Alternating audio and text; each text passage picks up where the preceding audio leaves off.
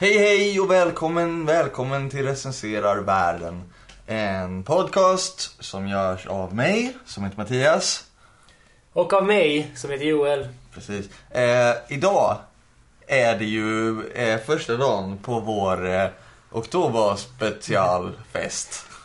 Eh, vi hade, för er som kommer ihåg, i april eh, ett gäng specialavsnitt. För att vi tyckte det var kul. Och nu tyckte vi det var kul redan nu, fast det inte är april än. Och det är ju ett halvår sedan då. Så vi tänkte vi kör två månader om året, är det specialfest. Och idag är det oss special. Ja. Eh, vi ska prata lite om oss själva, vi ska intervjua varandra i tanken. Eh, och sen ska vi prata om OSS. Alltså CIA-föregångaren OSS. Kanske inte blir lika eh, djuplodande. Det Som är när lite vi... krystat för att kunna prata om oss själva. Måste. Ja, om man vill se det så. eh, och jag, jag funderar innan vi börjar så tänkte jag bara motivera varför vi ska prata om oss själva. Genom en liten anekdot. Eh, eller jag, jag hade ju, efter att vi började prata om att vi skulle göra en oss-special, så började man efter ett tag fundera på vad fan ska det vara bra för? Vem bryr sig om det? Och så vidare. Eh, men sen så eh, gjorde jag ett test på internet. Mm. Eh, någon slags personlighetstest skulle det vara. Det, skulle vara, det var väldigt abstrakta frågor. Eh, och, och sen så bara fyra bilder att välja mellan. Och så, jag tänkte att det var någonting eh, nå, nå seriöst psykologiskt, vilka bilder man valde och så, och så, eh, så, och så, så fick man då ett svar på liksom vem man var. Och jag tänkte ju då att det kommer ju säkert vara så, massa Barnum-uttalanden. Alltså sånt som det är i, i horoskop och så, som, som alla känner igen sig i, men som är egentligen väldigt vaga när man tänker efter. Och jag, så jag var beredd på dem, Mm. men trots det så svalde jag allting med hull och hår och blev liksom alldeles tagen och så Her herregud vad häftigt. Att, att, att man kan läsa ut så mycket ur, ur de här abstrakta frågorna och svaren på dem. Och sen så, så slog det mig senare, jag läste lite om folk som hade gjort samma test. Och, det, och kommer fram till att, att bara vara, det var ju bara båg. Och jag kände mig så fruktansvärt lurad och alltså verkligen sänkt. Eh, och, och liksom så självhatande som man gör när man känner man har gjort bort sig inför sig själv. Vilket ju är värre än att göra bort sig inför andra. Liksom. Eh, och då slog det mig också att det är en anledning till att vi, till att det finns något värde i att vi gör det här. För det jag kom fram till att vi är ju inte unika snöflingor allihopa. Och alltså att det, vi har en relevans för folk, även om vi inte är kändisar. Som då är ju är de som vanligtvis blir intervjuade. Eh, så Ja. det var det.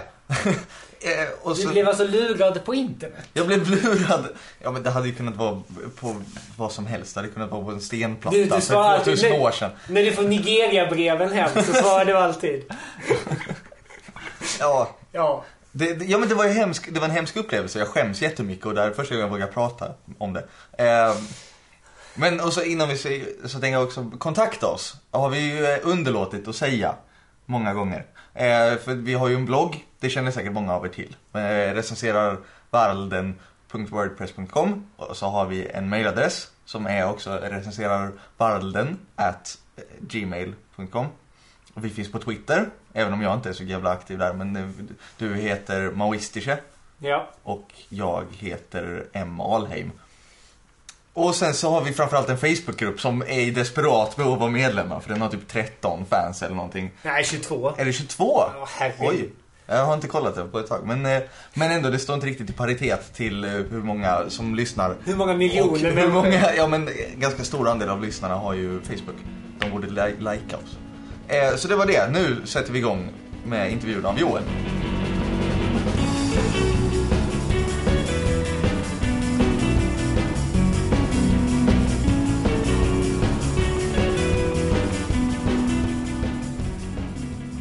Så, Joel. Kan, jag svara ingen kommentar på allting? Eller blir det en dålig podd? Ja, du kommer ju framstå som en jävla idiot med en pinne i röven om du gör det, men du får ju. Eh, Jag tänkte börja lite med att berätta om dig själv kanske. Ytliga fakta. Eh, jag är 21 år gammal. Mm. Jag heter Joel. Ehm, jag är ursprungligen från Ystad. Där jag har bott och gått i skolan länge. Mm. Numera bor jag i Malmö. Jag är en glad och sprallig lax. Är du det? Verkligen? Ja. Ja, Ja. ja. ja kan, jag vet inte. Vad gör du? Just nu gör jag ingenting. Du gör ingenting. Nej. Du, du arbetade förut, eller? Har du ja, varit arbetslös? Jag, jag har arbetat i somras och lite så. Inom hemtjänsten. Annars gör jag, jag, gör, jag tittar mycket på tv-serier och Ja. film och annat. Mm. Det leder mig till min nästa fråga. eh, vad, vad tycker du om för kultur? Ehm, Amerikansk eh, kultur? I allmänhet? Nej, eh, men eh, jag tycker om... eh, Fan, det är som folk tycker om överlag. Du har ingen eh, Jag ingen... speciell... Nej, jag tycker om... Eh, amerikanska tv-serier. Tittar jag mycket på. Till exempel? Eh, The Sopranos. Har jag sett allt av. Ja, men har du någon Ike favorit? Någon liksom all time favorit kanske? Film Ja. eller tv-serie? Ja, Mikey Vex är ju den bästa tv-serien jag har sett. Mm. Men det var ju också för att jag såg den mycket tillsammans med en kompis. Det var liksom mycket runt omkring Ike Vex. Det var en stor del av min identitet under en period. Ja, du började dilla en del om UFO då Ja, också. det och var- det var vi kul. hade lite jobbiga diskussioner där. Ja, Nästan blev ovänner. ja precis. Eh, men sen... Eh, favoritfilm, Gudfadern 2. Spexigare än så är det. Jag fick vara Nej. lite udda genom att välja tvåan. Eh, det är liksom in, i- indie-ådra som kickar in där. Mm. För du har ändå en sån, eller hur? Ja, absolut. Du, Man du kommer ju precis som jag från, från en sån... indie-scen. Ja, ja, men vi var ju Ystads indiescen lite. Eller lite hangarounds till den kanske. Jag vet inte, vissa delar av den. Men eh, vad, vad gör dig till en unik snöflinga? Ehm, jag vet inte. Jag vet inte. Jag är, tycker nog inte för det första att jag är unik. Nej men vad, vad, någonting snöflinga. unikt måste ju finnas med dig. Jag tror att jag kan vara väldigt... Eh, jag, jag är en... Jag är lite speciell på det sättet att, att jag samtidigt som jag är en extremt bra social kameleont Mm. så kan jag också vara en av de mest socialt missanpassade människorna i ett Mm. rum också. Kan du berätta något om... Nej men alltså, några exempel jag kan ta ett rum ofta, tycker jag. Mm. Jag kan gå in i alltså som på de arbetsplatser jag har jobbat på. Mm. Så blir jag liksom direkt en i gäng. Jag kan liksom sitta och prata och skämta med alla och det är liksom... Det blir, jag sprider härlig stämning. En Mm. jävla solstråle är vad jag är. Mm. Medan jag samtidigt, om jag är ofta i en lokal eller i en grupp människor där jag kanske känner mig mer hemma. Mm. Så blir jag mycket mer otrevlig, jobbig och lite dum i huvudet kanske. Mm, jo men det, det håller jag med Ja, om. med. Eh, Vad härligt. ja men eh, så, som i, i lördags liksom, du dyker upp på en fest. Och är, det, det, jag tycker det var ganska, det, var, det är inte enda gången det har hänt li- liknande. Men att du, du kommer dit, inbjuden såklart, alltså du är inte så vi, dum att du kommer oinbjuden och elak mot folk. Men att du kommer dit är lite fullare än alla andra kanske då. Så var du i lördags i alla fall. Och, och eh, inte om din mamma lyssnar såklart, då var du ju- eh, Nej men, och, och liksom bullrig. På ett Ja. sätt som folk som inte känner dig väl nog kan uppfatta som osympatiskt. Ja, men där gick jag också, jag, det- om vi tar den festen till exempel, så gick jag också in lite med ingången att här ska det... Här ska det pajas stämning. Men varför gör du sånt? Ja men det var jag och den vän som jag dök upp det med. Ja, Hade ju pratat om det lite innan. Ni hade bestämt er för att komma dit. För det var ju- jag, om bakgrunden är att jag var ju på en fest med ett gäng kursare Mm. hemma hos en av dem. Eh, och det var sagt, man får gärna ta med en kompis liksom. Eh, men det var ändå, ni var ju utanför i det sammanhanget. De flesta andra kände varandra ungefär. Ja. Men, Men, jag, du har jag, ju tyckte inte, jag, jag, jag omfamnades inte av rummet. När jag kom in där. Vadå, det kom ju i- in en kursare som, som ju råkar vara ett fan av, av podden och väl i, i princip sa massa snälla saker till dig. Ja, fast det är inte det. Det är mitt stora minne av början av den här kvällen är ju de tre snubbarna som jag först hade en diskussion med. Det här är ju en ganska dålig podd. Ja. man må, you had to be there. Liksom. Ja. Men, men du, du, du har ju ofta gjort sånt. Men när var du som lyckligast i ditt liv? Ja, kanske i sexårsåldern tror jag. Eller något. Fem. Varför det? Nej, jag vet inte. Jag har ingen aning om hur, lycklig jag var då. Men jag har bara en känsla av att, jag, att det var jävligt härligt att vara fem år gammal. Det var innan dina föräldrar skilde sig? Ja, för Hade det med saken att göra? Nej, det tror jag inte. Utan det var mer... Jag gillade mycket att vara barn, tror jag. Varför det? För... Allting som är jobbigt i livet slipper barn vara en del av. Allting som jag tycker är jobbigt med att leva Mm. behöver barn inte liksom rota i. Vadå för saker? Jobba? Man behöver inte ta ansvar för saker och ting. Man behöver liksom... Livet är bara ett stort jävla... Ett stort smörgåsbord som man kan springa runt och lalla omkring lite ovetande som saker och ting. Men Mm. sen så tycker jag också att det är värdelöst att vara på det saker. Jag tycker ju samtidigt... Så älskar jag att vara mer vuxen inom citationstecken. Alltså att man kan... Att man kan tänka och sånt. Man får bestämma över sig själv. Måste Ja. väl... Men jag, det intresserar inte mig så mycket. Inte? Jag har ju ofta hävdat att jag är nog en av de människor som hade passat absolut bäst att sitta i fängelse. Hade lite så halvöppen anstalt, liksom inte så här stenhårt halv, Mm. halvstuket utan mer lite för, för jag gillar att någon säger en tid. Och där, då blir det inlåsning. Så kan man sitta på sitt rum och läsa en bok. Vilket du hade gjort i alla fall. Ja, Liksom. precis. Men liksom, det blir, jag gillar när det är inrutat på något sätt.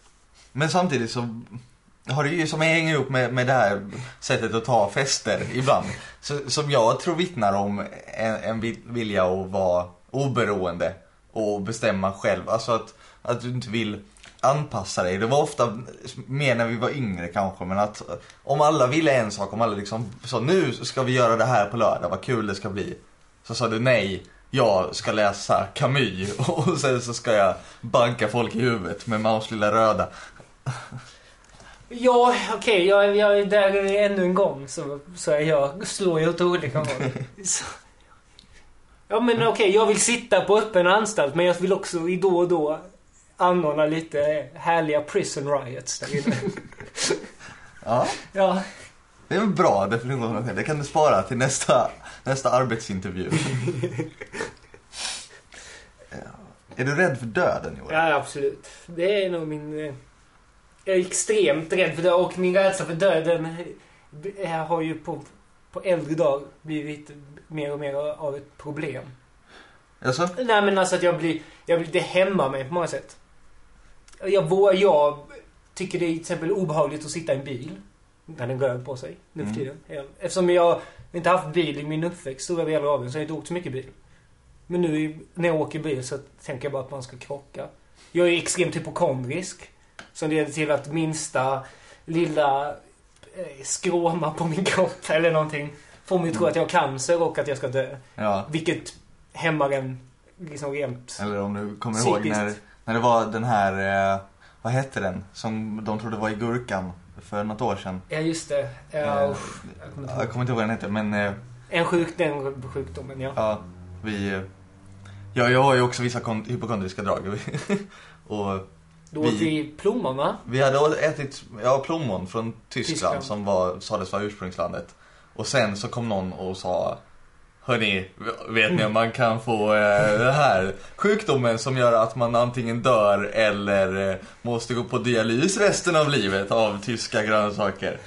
Och de, tyck, de flesta tyckte bara det var kul, men jag, och framförallt du tror jag, flippade lite. Ja, alltså jag, jag tror du flippade lite längre än vad jag flippade där. Jag tror, jag tror du mådde dåligt en längre Ja, period. jag mådde väldigt dåligt. Ja, men då hade jag alltså till saken att jag hade ju redan fyra, fem sorters dödliga sjukdomar när jag fick den här nyheten. Så jag var ju redan dödsdömd.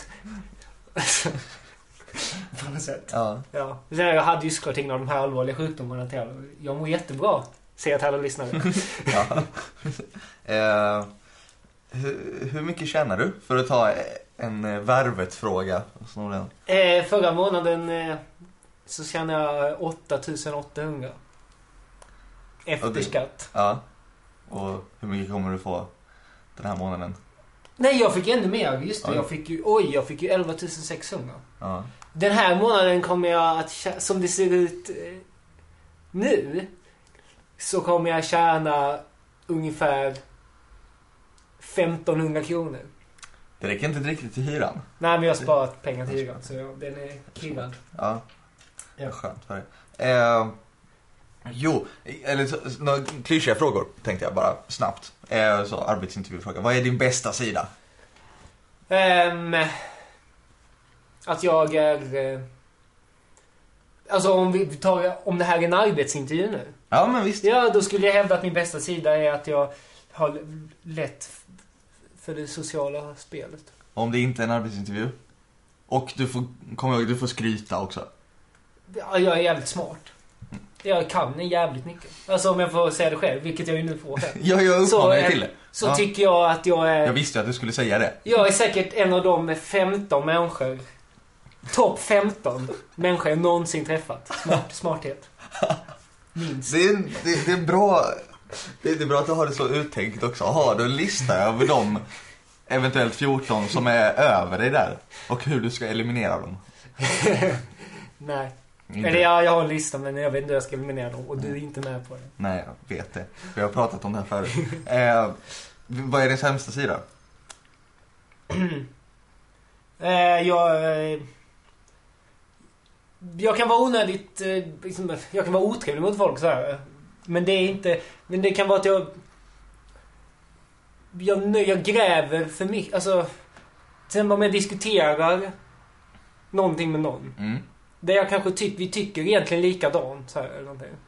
Så sätter jag mig på, så, så hävdar jag att jag har en annan åsikt. Liksom in absurdum. Tills man blir ovän med personen. Och det blir dålig stämning i en timme eller två. Mm. Du har också en tendens att inte släppa taget i de fallen också. Nej, jag Eller- ältar på, eller så. Alltså om den andra säger, eftersom jag har varit den andra Ja. parten vid ett flertal tillfällen. Om man säger då, ja men vi, alltså man, det går inte att disagree, agree to disagree med dig. Nej. Riktigt. Eh, men det är inte det du skulle säga på en arbetsintervju, eller hur? Nej, på, på, ja vad fan skulle jag säga på en arbetsintervju? Där kan jag inte heller, alltså rent arbetsmässigt är jag, att jag inte kan ta egna initiativ till exempel. Men det hade, kan man inte säga på en arbetsintervju för då får man Då kan du säga att du Noll. tycker om att lyda order. Ja, jag kan göra det. Det är bara vända. Vad är din sämsta sida? Jag tycker om att lyda ord. ja, i och för sig. Nej men Eh, okej, jag är i en arbets... Jag är extremt dålig på att ta egna initiativ. mm. Eh, men, är av rädsla för att göra bort mig och så. Mm. Jag är på många sätt hämmad som person. Det kan man inte tro, men det är jag. nej, ja, ja. ja, ja. Eh, men eh, nu hinner vi inte med fler frågor. Nej, vad Utan tråkigt. det, ska vi sätta ett betyg på dig nu? Ja, visst. Det blir roligt. du kan ju börja. Ja, ja. eh, Alltså det, det- på- på ett sätt, vi har ju blivit uppmanade att, att recensera oss själva. Av eh, Patrik som skickade ett brev till oss. Ja. Eh, men han skrev ju också uttalat, ge inte varandra tior. Men samtidigt så är, är ju du min närmsta vän. Och det skulle vara konstigt om jag gav dig ett lågt betyg. Det skulle säga en del om mig. ja. Framförallt. Men sen Det är så lite som såhär, jag har världens sämsta musiksmak. Ja precis, man kan inte göra det. Eh, men du, du är ju inte perfekt, såklart. Eftersom som ingen är och nu börjar jag gråta. Eh, så men, kanske en åtta. En åtta. En åtta får du. Vad, vad ger du dig? Ja. Jag är ju inte min egen bästa vän. Så att jag kan ju vara hur hård som helst här. Mm. Fast det, det finns faktiskt... Jag tycker väldigt bra om mig själv också. Även om jag såklart har en negativ... Men jag ger, vad fan, ja, det blir jävla konstigt att sätta betyg på sig själv. Mm. Jag ger mig själv en sexa. En sexa? Fast jag har potentialen att vara en tia. Mm. Det är kanske två, tre saker hos mig själv jag behöver jobba med. Sen är jag den perfekta, fulländade jävla människan. Ja, det är bra. Vi går ut på den. Ja.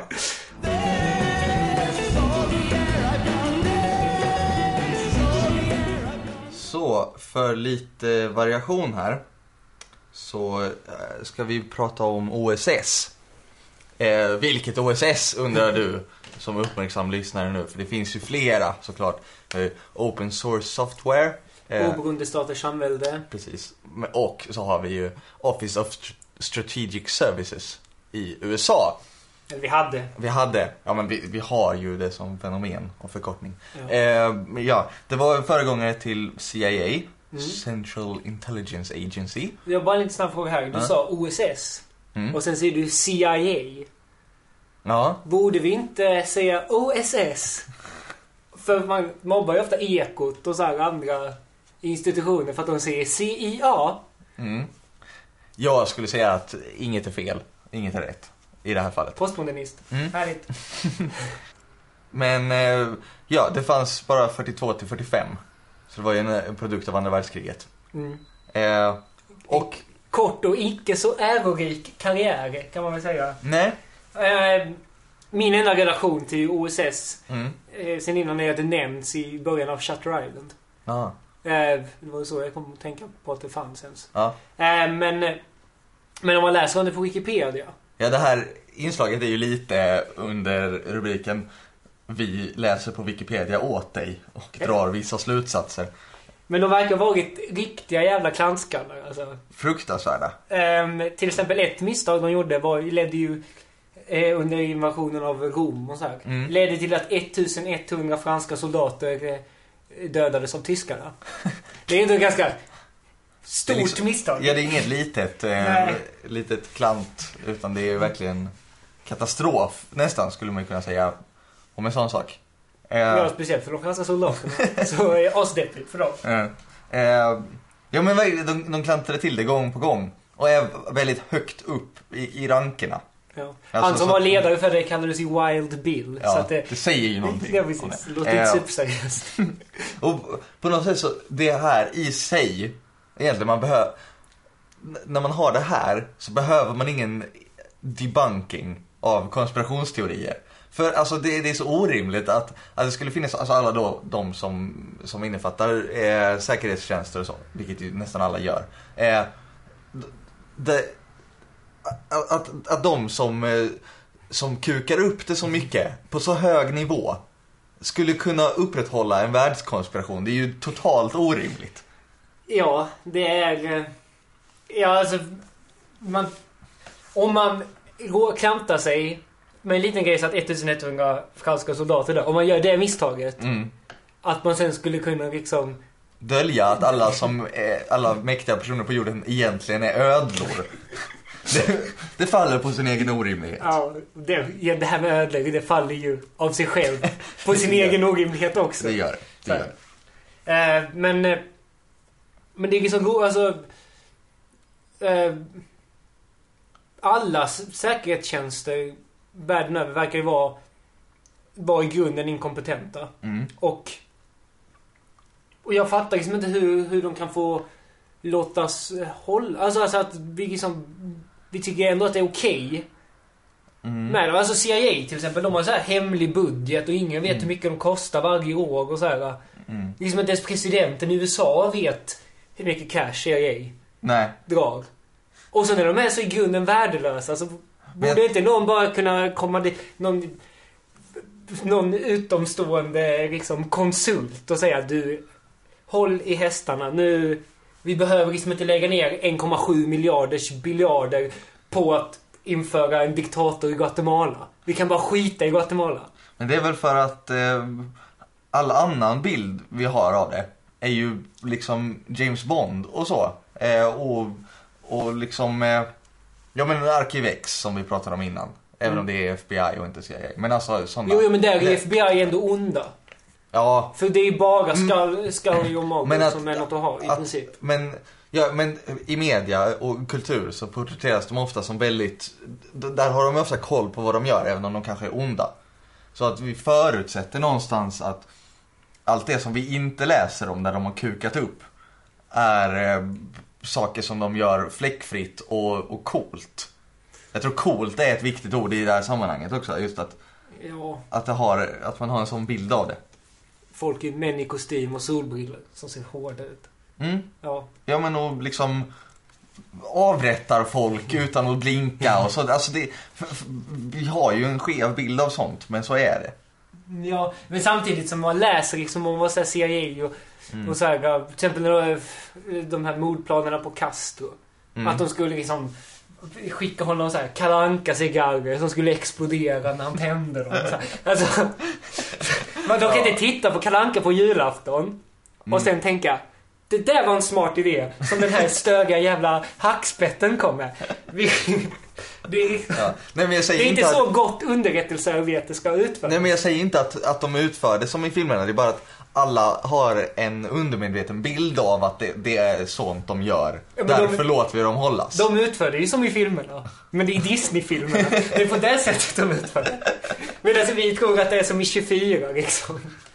Ja, ska vi dra ett betyg? Ja, vi är det nolla. det här. Nolla Ja. faktiskt, shit. Ja, nolla. Ja, men eh, etta roligt. Jag läste eh, en, en intressant grej. De rekryterade en kille som heter Mo Berg. Eh, som en baseballspelare. Ja.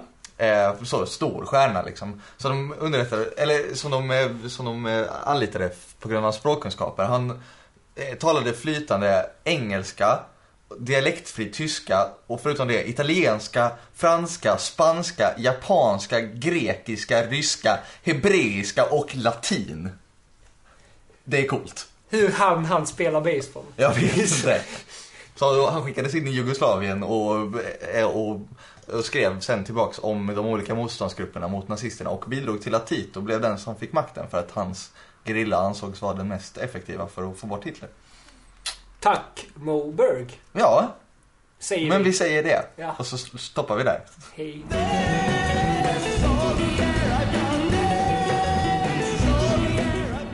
Nu är det dags för Mattias att bli lite intervjuad här av mig. Ehm, så jag, jag börjar bara nu. Jag gör Om det. Du inte har några Snälla. Snälla. Jaha. Ehm, börja lite så här lätt också. Berätta lite om dig själv. Ja, eh, jag heter Mattias. Jag är 21 år eh, och ett halvår sån här som på två dagar faktiskt. Eh, Okej. Det är intressant också efter att man har fyllt åtta. eh, jag studerar en utbildning som heter scenproduktion. Den är tre år lång och jag har nyss börjat mitt andra år på den. Eh, så det är ljud och ljusteknik och scenografi som jag håller på med. Jag är mest intresserad av ljud där. Eh, född i Stockholm, uppvuxen först i Tyresö utanför Stockholm i ett radhusgetto som man kanske kan kalla det. Eh, och sen så eh, flyttade jag ner till Skåne med mina föräldrar när jag var nio. Och sen bodde där tills, bodde eh, utanför Ystad tills jag var 18 tror jag. Och då flyttade jag hit där jag bor nu i ett kollektiv i Malmö. När vi ändå är inne och rotar lite i din barndom här. Berätta lite om den. Lycklig, olycklig, härlig, ohärlig. Eh, jag skulle väl ändå säga såklart att den var lycklig. I den bemärkelsen att jag liksom ser det som att jag har fått en, en god uppfostran och liksom inte var ett suicidalt barn. Och liksom, har man inte det så har man väl en, en, en relativt lycklig barndom antar jag. Sen så är det klart att liksom, sen, ju äldre man blev så blev det väl sämre. Liksom. När man var pyttelite, alltså när man var ett barn, barn, barn på riktigt så då sprang man ju bara runt och lekte och liksom och hade sina kompisar och oroade sig inte för att till exempel ens kompisar inte skulle tycka om en. Vilket ju är någonting som man börjar göra när man blir lite äldre. Okej. Ja. Vad är, vad är ditt mörkaste minne från din barndom? Oj. Jag tror att det måste vara när min mormor dog. Eh, då var jag tio. Det var i, ja, i, i 2001 då. Eh, och eh, hon var ganska ung och jag, vet, jag kommer inte ihåg så mycket av henne. Men eh, jag kommer ihåg att jag på begravningen satt och grät hejdlöst och mådde väldigt, mådde väldigt, väldigt dåligt. Eh, så. Och det, det var väl liksom kanske, jag vet inte. Det, kan ju, det här är ju lite en efterhandskonstruktion som jag tror att många eh, gör när de pratar om sånt här. Men att kanske någonting om att första gången man greppade döden på något sätt. Att eh, liksom man förstod för första gången att jag kommer aldrig mer träffa den här människan. Liksom. Som man ändå älskade eftersom det var en väldigt snäll mormor. Är du rädd för döden annars? Eller liksom... Jag pendlar väldigt mycket i det. I, ibland så känner jag att så, fuck it, det är, är man död så är man död då bryr man sig inte om huruvida man är död eller inte. Liksom. Men ibland så är det ju också, så känns det ju väldigt jobbigt. Men, alltså, ofta så är det ju mer, alltså om man mår bra så är man rädd för döden och om man mår dåligt så bryr man sig inte så mycket. Alltså när man känner, de stunder där man känner att fan skit, allt är röv. så, så, så är det liksom, då gör det väl inte så mycket. Då tänker man mer, ja men jag gör min grej här och sen så kommer jag dö och så. Alltså inte för att jag på något sätt är suicidal. Eh, nu har jag sagt suicidal två gånger på fem Mm. minuter, det är inte okej. Eh, Om men, detta varit på minuten så eh, hade Filip Lindström fått börja prata istället. Ja. Nej men, eh, men när, man är, när man är på gott humör och känner sig, alltså det som gör att man känner sig glad eller mer lycklig kanske då, när man känner sig kreativ och, och harmonisk med sig själv och sin omgivning. Och så, då börjar jag tänka på det, men då känns det ju mer jobbigt. Att så, ska det här ta slut? Jag har så mycket som jag vill hinna med och, och sådana tankar som inte på något sätt är unika för mig. När var du som lyckligast? Du snor min eh, fråga där. Eh, Ja just det, den frågade du också, det kommer inte jag ihåg. Ja. ja. Ehm, det... Oh. Alltså jag vill inte svara det när jag var barn. För jag kommer inte ihåg, det, det är inte på samma sätt som man är, är lycklig nu. Men ta Ehm, ditt lyckligaste ögonblick. Mitt lyckligaste ögonblick, det måste nog vara en gång i, i gymnasiet. Eh, så gick jag en eh, sån liten kurs då som hette, vad heter det, sceniskt musikprojekt tror jag det hette. Där vi skulle eh, framföra en kabaré. Vi var väl 20 pers eller någonting. Eh, och vi, jag och några andra framförde en version av Pink Floyds Us and Them. För temat var vi och dem. Och vi hade mycket fantasi. Eh, och, och jag hade väl en ganska stor del av det. Jag spelade bas och, och så. Eh, och, och höll en ganska lång monolog mitt i. Vi, vi ersatte en vers med att jag satt och pratade i tre minuter. Det, är ganska, det känns ganska konstigt så här efterhand. Att jag tog på mig att göra det. Eh, men, eh, och, och så framförde vi den i aulan fem gånger kanske. Och innan sista gången tror jag det var. eh, Så sa de lärarna som höll i kursen. Alltså, ta vara på det här nu. När folk står och applåderar åt er. Eh, och man liksom tittar ut över en massa folk som liksom jublar. För att man vet inte hur många gånger man får uppleva det. Och, och jag lyckades göra det. Det känns vi var det sista numret. Vi hade slagit på med liksom ett jävla crescendo och tagit in en jävla kör i slutet av det här. Och jag hade suttit där och pratat bara ett par minuter innan och få, alltså den här kicken av att alla lyssnar på en. eh, Och super in ens ord känns det verkligen som. Och sen kommer det upp en massa folk som man har ah, gjort ett arrangemang av dessutom och liksom styrt i det. Och sen kommer supermycket applåder. Och den sista föreställningen var också den med störst publik. Och det var... Ja, det var ju fantastiskt. Det var nog, det är nog mitt lyckligaste. Härligt. Mm. Ehm, är du nöjd med, med, med din... Alltså där du är i livet just nu? Den, din nuvarande position i livet? Är du tillfreds med den eller? Jag har ju, alltså det beror ju, det varierar också mycket med vad man jämför med. Om man, eh, om man jämför med, med vem jag kanske trodde att jag skulle vara för några år sedan. Eller om man jämför med, med de flesta i min omgivning och Typ, liksom, ja, föräldrar, alltså så, äldre människor man känner och hur deras liv har sett ut. Då är jag väldigt nöjd. För att jag gör ändå mycket saker som jag, skulle, som jag vill göra. Så spela musik och, och plugga någonting som faktiskt är roligt och lite kreativt. Men samtidigt så har jag ju extremt mycket komplex över Alltså rockstjärnekomplex. Att man, och att man vill uppnå någonting som är stort på riktigt liksom. Eh, så det, det, det plågar ju mig lite också. Att när man jämför sig med, med folk som är, som är bättre än en själv. Ja. Det mår man dåligt över. Vi, du och jag har ofta diskuterat begreppet äkthet. Mm. Ehm, och så kommer jag en känslig fråga här nästan. Så här. Känner du dig äkta? Hmm. Ja. Det är ju eh, en abstrakt fråga. Eh, och också såklart väldigt relativ. Eh, men är, men- menar du äkta inför mig själv? Liksom? Att, att, att min självbild klaffar med hur jag är? Ja, eller liksom du, du upplever dig aldrig själv som att vara en posör. Eller liksom att du, att du gör saker för att det passar någon som är som dig liksom? Jo, det, det gör jag. Jag vet ju att jag gör sådana saker.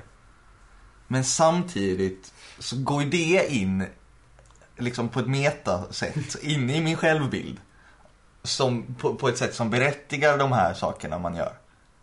Eller jag, nu kommer jag inte på några exempel på sådana saker jag gör. Jag tror du har bättre koll än jag på, på vad du upplever att jag gör som är eh, posigt. Eh, Du sitter framför en kontrabas. Ja, jo. Fast det är ju för att jag tycker det är väldigt roligt att spela kontrabas. Det är ju inte så att jag skryter med att jag har en kontrabas. Nej, det är klart. Och att jag hittade en på 70% rea. Liksom. Ja. Eh, Vilken är den mest betydelsefulla personen i ditt liv? oh. Det... Du får svara mig. Ja, ja, det är möjligt att det är det faktiskt. Eh, eller det är ju det jag umgås med mest. Förutom de jag bor med. Liksom. Men, men då blir det inte så mycket umgås kanske. Och det är det jag känner bäst. Förutom kanske min familj, men det, det blir en annan sak nu när man liksom är, när man inte bor hemma. Även om min bror råkar bo i mitt kollektiv. Ja, han är nog, vad sa vad var frågan? Mest betydelsefulla Bäst, personen. mest betydelsefull är nog du, faktiskt. Eller mest påverkan på, på mitt liv. Mm. Härligt. Eh, lite snabba frågor här bara. Vilken är din favoritfilm? Ja, jag, det, det är ju svårt. Jag, har ju sagt Pulp Fiction i typ tio år. Och jag vill inte säga det. Jag vet inte om det är det heller. Det är bara ett rutinsvar som är liksom... In, ingen ifrågasätter om man säger Pulp Fiction som sin favoritfilm. Men eh, vi såg ju Das Båt i somras och den kände jag verkligen hela filmen att... Satt och tänkte att det här är fan 10 av 10. Liksom. Så det, den kanske det är också. Das Båt. Vilken är din favoritbok? Favoritbok? Det är bara de som jag inte har något bra svar på. För jag, inte, alltså, jag har ju knappt läst på, på två och ett halvt år. Eh, men jag, jag vet inte, jag har alltid tyckt väldigt mycket om, eh, om eh, Dr. Glas. Har, har, ju, har ju betytt mycket för mig. Jag har läst den eh, tre gånger tror jag. Alltså när man var i den åldern som man läste Dr. Glas i. Liksom. Och det, det är ju en väldigt bra bok. Absolut. Eh, eh, och det kanske mer klädsamma svaret är väl, eh, eh, vad heter den, Mot fyren av Virginia Woolf. Också en favoritbok. Mm. Vilken är din favoritskiva då? Skiva är svårt. Ja, vad är låt, Eh, låt. album? Jag har ju faktiskt ny, nyligen lyckats sätta ihop en lista över mina tre favoritlåtar. Eh, det är ju sån sak som man funderar på då och då. Eh, och för första gången så tror jag att jag kan göra det. Jag vet inte om jag kan rangordna dem. Men det är eh, Common People av Pulp. Eh, för den, jag vet inte, man har dansat till den så många gånger. Den är så jävla ösig och den, den har bra text och den är fet i allmänhet. Och Jarvis Cocker, den eran, kanske det snyggaste som har vandrat på Storbritannien åtminstone. eh, Inte så hård konkurrens dock. Eh, och Primal Screams cover av The Jesus and Mary Chains Darklands. Eh, en väldigt morfinig låt. Eh, som är fantastiskt vacker. Och sen eh, Spiritualists eh, Lord Can You Hear Me. Som ju skrevs av eh, Spiritualized-sångaren Jason Pierce, eller Spaceman, när han spelade i Spaceman 3. Eh, släpptes 89 först på skivan Playing With Fire. Eh, och sen så gjorde han... Så si- ser det mer blivit spel. Ja, precis. Eh, som är baserat på Bomberman. Eh, men eh, sen så startade han ju projektet eh, Spiritualized efter att eh, Spaceman 3 upplöstes. Gjorde en cover på sin egen låt 99, alltså 10 år senare. Som är nog nummer ett faktiskt. Och det som är intressant med det här också, för mig som är musikintresserad och till stor del också lite snobbig i det, är att alla tre låtar är från 90-talet och alla tre innehåller bara tre ackord. Ja. Det är intressant tycker jag. Du, gillar simpel musik. Ja, de stora gesterna också mycket. Jag vet inte. Mm? Ehm, jag tänkte ha en lite så här Sven Melander-fråga. Jaha. Här. Eh, om du får önska dig vad som helst. vad skulle du önska dig då? Ja, fred på jorden. Ehm, ja, men alltså, det, det skulle man ju liksom. Alltså en utopisk kommunism över hela världen och liksom allt är frid och fröjd. Om man fick önska sig precis vad som helst. Eller då den klassiska, jag skulle önska mig att jag att alla mina önskningar gick i uppfyllelse. Skulle också vara rätt praktisk. Ja. Det är ju lite fusk. Ja, jag vet, men det är det som är så kittlande med det. Gå runt frågan lite. Mm. Mm.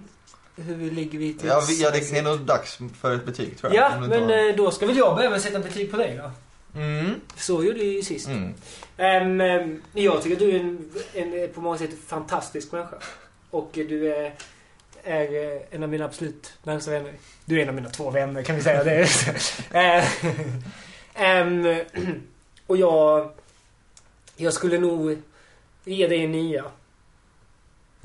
Det är kul eftersom Ja. jag bara gav dig en åtta. Ja, det gör ju dig. Det sätter ju dig i en, i en dålig sits. Ja. Du otrevliga människa. Jag har ju verkligen ingen rätt att sätta mer än en sexa på mig själv nu heller. Nej, men kom igen. Sätt en tia nu då, din självgoda jävel. Ja, men jag trivs bra med mig själv i allmänhet. Eh, så. Och, men det är klart att det finns utrymme för förbättring. Det är ju vem man, vad man jämför med. Eh, ja, men, jag tror jag ger mig själv en, en, en sjua, men med potential till en nia kanske. För att kompensera på något sätt. Ja. Mm. Men vi, eh, vi tackar för att ni har lyssnat på vårt navelskådande. Eh, och så hörs vi igen nästa vecka. Då är det ännu ett specialavsnitt Precis. om Eh, det, filosofi tror jag. filosofi special. Vad Mm. härligt. Ja. Mm. Hej då. Hej.